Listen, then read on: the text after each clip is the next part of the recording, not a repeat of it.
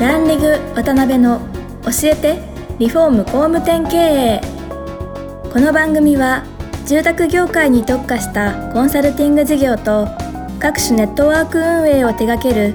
株式会社ランリグの代表渡辺翔一が住宅業界の経営者や幹部の方を毎回ゲストにお招きし業界のさまざまなことについてお聞きしていく番組ですはい、えー、皆さんこんにちは。さあ今週も始まりました。ランリグ渡辺の教えてリフォーム工務店経営。第293回目パーソナリティの渡辺です。今回もですね前回に引き続き、えー、株式会社マイホームファウンダーの野村様です。はいよろしくお願いします。はいよろしくお願いします、はい。まあ、前回もいろいろなこう失敗の話から挫折の話から、はい、あの話をお聞きできたんですけども、はいでその過程の中である、まあ、ファウンドさんに出会われてっていうお話だったと思うんですけど、はい、そこら辺ちょっと経緯とか、はい、なんかきっかけみたいなところあればはい、はい、そうですね。えっ、ー、と2020年ですかね、えっ、ー、とまあその従前の会社の時から、うん、まあその資金の調達みたいな、うん、えっ、ー、とご出資を募るような形の活動はずっとしてたんですけど、まあ、その中の一社で、うん、あのまあ、とあるファンドさんが、はい、えーと、結構その大きなあのなんて言うんでしょうその成長可能性の高い会社10社に10億ずつ出資するみたいな、10億ですか、はい、あの結構とんでも系の,、はいはい、あのそのプロジェクトを立ち上げられたんですね。でまあなんか応募者数も4,000を超えるようなところがあって、はい、でそこでまあ我々もそのなんかそんなになんかなんて言うんでしょう、まあ、うまくいくとは思ってなかったんですけど、はい、あのとはいえサービスには自信もあったんで、うん、まあ応募しまして、うん、やったらこう、まあ、1時2時3時とずっと進みましてですね、はい、まあ、決勝進出しましてですね。すごいですね。であのー、まあけ結論、その時には、うん、あのー、ご出資いただけなくて。、うん、まあその保留というか検討というか、はい、みたいな感じになって、うん、で、まあ、その時は一回先ほどお話してたような IoT デバイスの事業で、伸び悩んだ経緯もあってあの廃業せざるを得なくなったっていうのはあったんですけど、はい、まあ、あのちょうどそれで私どものそのアプリのこのマイホームのアプリの事業ですね、うん、えー、には関心を持ってくださっていて、うん、でまあご支援に名乗りを上げてくださったという経緯があって、はい、まあ、そこであの今現在マイホームという事業をできているというところで、まあ、非常にちょっとその個性的というか、特徴的なファンドでもあったんで、結構社会でも話題になってたようなところだったんですけど、まあ、そこでやっぱりその4,000数百の中から、そのその十数社の中にこれ残ったっていうのは自分たちのまあすごい自信にもなりましたし、はい、そうでしょうね、うん、逆に言うと社会課題を解決できるのかっていうのが結構目線として強いファンドだったんですね。そうなんですね、はい、そのなんか儲かる儲からないとかよりも、はい、その社会にとって、うん、そのそのサービスがなかった時代とあった後で世の中がもう明確に良くなるのかっていうのが結構そこの基準だったので、はい、まあ、そういう意味ではなんかすごく自信にもなりましたし、うん、あの再確認もできた。あこう取り組みというかなるほどね、ね、はい、そのファンドさんの基準として今おっしゃったような、はい、まあある時ない時みたいな、はい、まあ、そういう話もあると思うんですけど、はい、それがですね業界に対しての認識みたいなのってどんな感じだったんですか、あえっと、その業界に関しての知識とか、うん、あの認識はもちろん持ってらっしゃらなくってあの、うん、やはりそのやっぱりあらゆるサービスには最終エンドユーザーがいると、うん、でその最終エンドユーザーにとって本質的に価値があれば、はい、その人たちに対してサービスを提供しているような事業者は、はい、あの必然的に価値が出てくると、なのでやはりエンドユーザーだけを見ましょうというのがもう口癖のようにやっぱ言われていて。で、まあ、その方もあのちょっと今のタイミングではまだ お名前は明かせないんですけどあのもうもうあのすごい大成功された方で、はい、あの誰でも多分知らない人はいないような方なんですけど、やっぱりエンドユーザーにフルフォーカスしてきたと、うん、うん、どんな時にも判断に迷ったらまずエンドユーザーにとって価値があるのかとやってきたって言われてですね。でその、まあ、打ち合わせの中とかでも、すごい印象にやっぱり残っているのが、まあ、やっぱり我々言って工務店に対して提供するサービスなので、はい、あので工務店からお金もいただくサービスなので、うん、工務店さんにとって便利な機能とかをやっぱ作りたくなるんですよね。まあ、そうでしょうね、うん、でなんですけど、うん、なんかこんな新機能を作ってあの見ようと思ってるんですとか、こんなのリリースしたいなと思ってるんですみたいな話をした時に、はい、やっぱ言われるのが、そのいやいやと。そのそその機能がリリースされたことで日本中の家を作る人がハッピーになるわけ、と。うんそのエンドユーザーがどうなのかだけを知りたいと。うんうんうん。そのお金を払う人が喜ぶけど、エンドユーザーには直接関係のない機能とかだったら後回しにしてほしいと、なるほどね、やっぱりそのそれぐらいこう振り切ったエンドユーザーにフルフォーカスした姿勢みたいなところは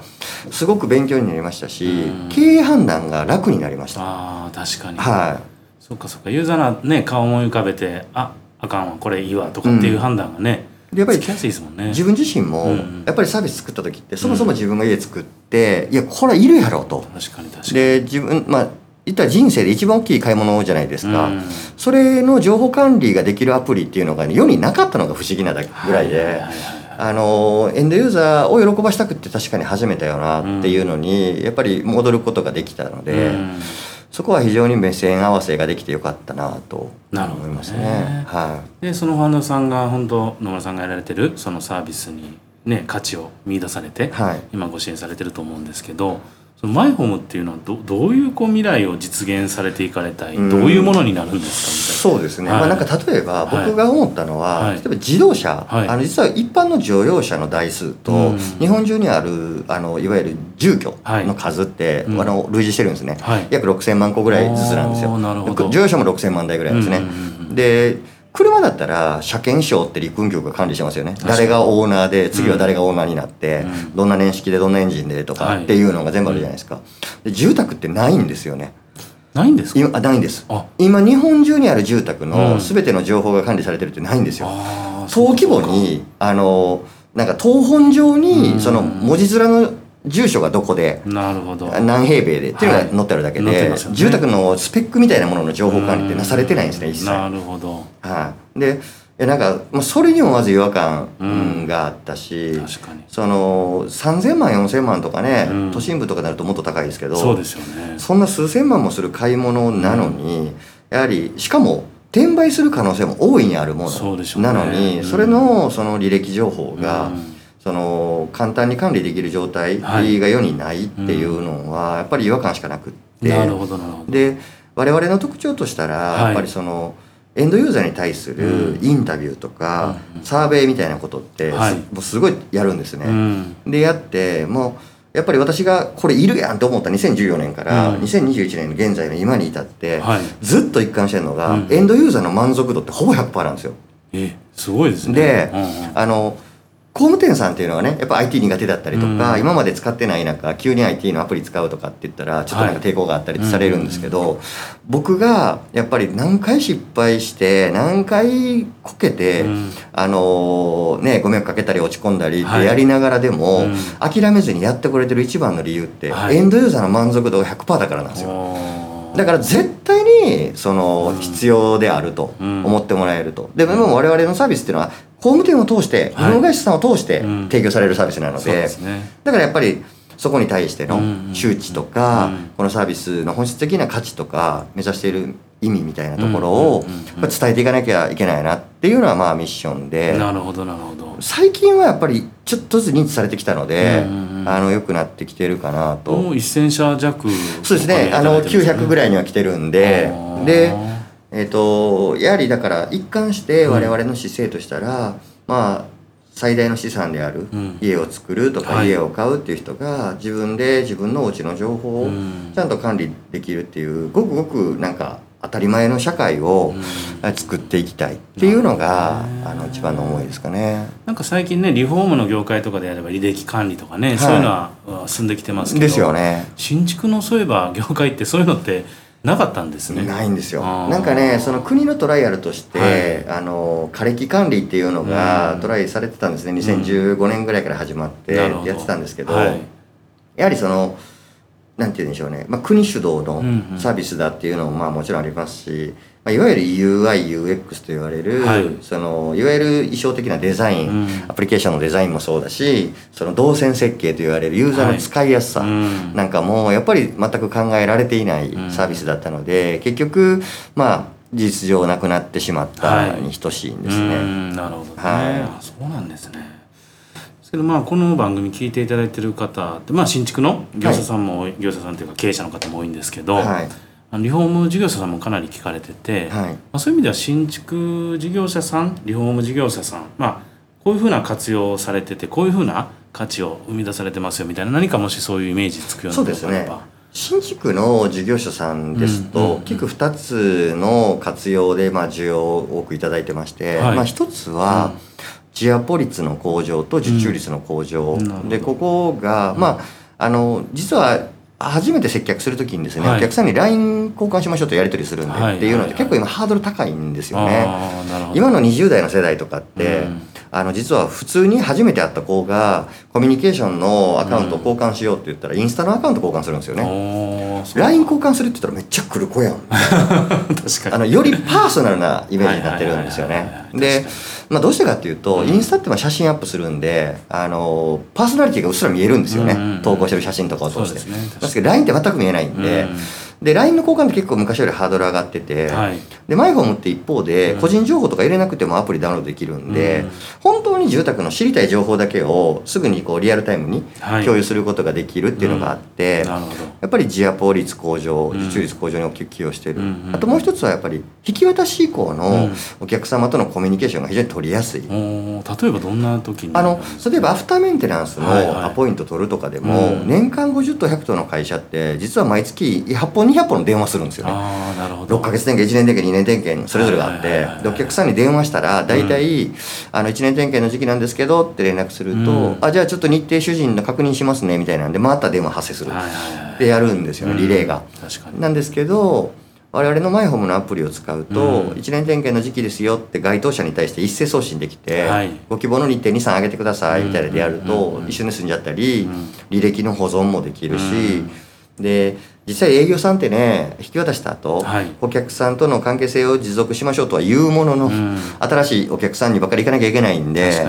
それがチャットだったら「あの今日めっちゃ雨でしたけど、うん、大丈夫ですか？特になんか傷んだりしてないですか？気になったことあって言ってくださいね」ってすぐメッセージ送れるんで。はいはいはい今のお客さんってやっぱり電話とかそんな求めてないしそうでしょうね。そのインタラクティブさが非常に簡単にできる簡単にインタラクティブなやり取りができるっていうのが、あの受けているというかなるほどね。初めにダウンロードする時ってそこまで障壁ってないんですか？あめちゃめちゃ簡単。はい。あの QR コードを発行するっていうボタンを押したらあの画面にダウンロードもできるし、はいはい、プリントアウトもできるんですけどでこれ今お手元のスマホで読み取ってくださいねってもうこれだけなんですよね、うんうん、なるほどね。あそっか。LINE とは違いますもんね。そうなんですよあありがとうございます。リフォーム会社さんのところでいくと、うん、リフォーム会社さんって結構一つ一つの工事を重ねていくじゃないですか。そうですね。一気にフルリリフォームフルリノベーションってそうはなくって、うんね、トイレのリフォームしたら次キッチンやろうかなとかお風呂やろうかなとかって続くじゃないですか。ね。結構新築事業者以上にお客さんと密なコミュニケーション取り続けなきゃいけないし取り続けることが仕事につながりますよね。確かに確かに。新築が完成したらしばらく仕事ないですけど。そうですね確かに。でなんかそういう意味では、お客さんとのリレーションをキープしやすいっていうのはもちろんあるんですけど実はその我々のサービスの機能としてさまざまなそのソート機能っていうのがあるんですね。はいはいはい、でそれ使うと何ができるかっていうと、うん、リフォームの事業者さんってお客さんの数が膨大になるじゃないですか。はい、その膨大になったお客さんの中から、うん、トイレのリフォームをした人だけを、うんはい、えー抽出するとかでできるんですよね、はいはい、だからこれ何ができるかって言ったら、うん、トイレのリフォームをしたお客さんにだけ、うん、お風呂のリフォームのキャンペーンの発信を一斉送信するとかですね。そのお風呂のリフォームをした人にだけトイレのリフォームのキャンペーンを一斉送信するとか、うん、届けたい情報を届けたい人に瞬時に一斉送信ができるっていうのがあって、なるほどね、そこら辺なんかは非常にこう、なんて言うんでしょうまあ本当にものの30秒1分でそれが実現できて、でそれをまた見てくれたかどうかの管理も全部できるのでなるほど、ね、ダイレクトメッセージがデジタル化できるっていうのが大きいですね。なるほどね、はい。なんかそういう意味でいくとしっかりこう本部があってねあの情報発信するっていう体制が作れてるようなリフォーム会社さんであればなんかそのツールを入れるだけでね結構加速しそうですよね。そうですね。でリフォームの場合一方でその個人がされていらっしゃる会社のケースも結構多いですけど、これこれだとこれはこれで結構便利使えて、うん、あのお客さんとのリレーションが結構ね個人の会社ほど結構密なんですよね。ね。でなんかまた何かあったら言ってくださいねみたいなやり取りが結構頻繁にあって、でそれを何十件も50件も100件もいたとしても、うん、あの自分のスマホ一つで一元管理ができちゃうんで。はいそういう意味ではあのいわゆる一人親方でやってらっしゃるリフォームの職人さんだったりとか、えー、社長さんだったりとかっていうのもかなり便利には使っていただけるかなっていうふうに思います、ね、なるほどね、うん、あありがとうございます。まあ、ですけどそういう仕組みがね今までなかったっていうこと自体がね少し驚きの部分はありまして、はい、ああそうですか。ありがとうございます。いやちょっとなんか夢中になってまた聞いてると時間になってきましてはい、次回は最後の回なんでですね今後どういうふうなこうビジョンとか夢持ってやられてるかっていうのを、はい、お聞きできたらなと思います。はい、第3回目もありがとうございました。ありがとうございました。今回もランリグ渡辺の教えてリフォーム工務店経営をお聞きいただきありがとうございました。番組では渡辺やゲストの方へのご質問やご意見、ご感想を募集しています。ウェブサイトランリグにあるお問い合わせフォームよりお申し込みください。お待ちしています。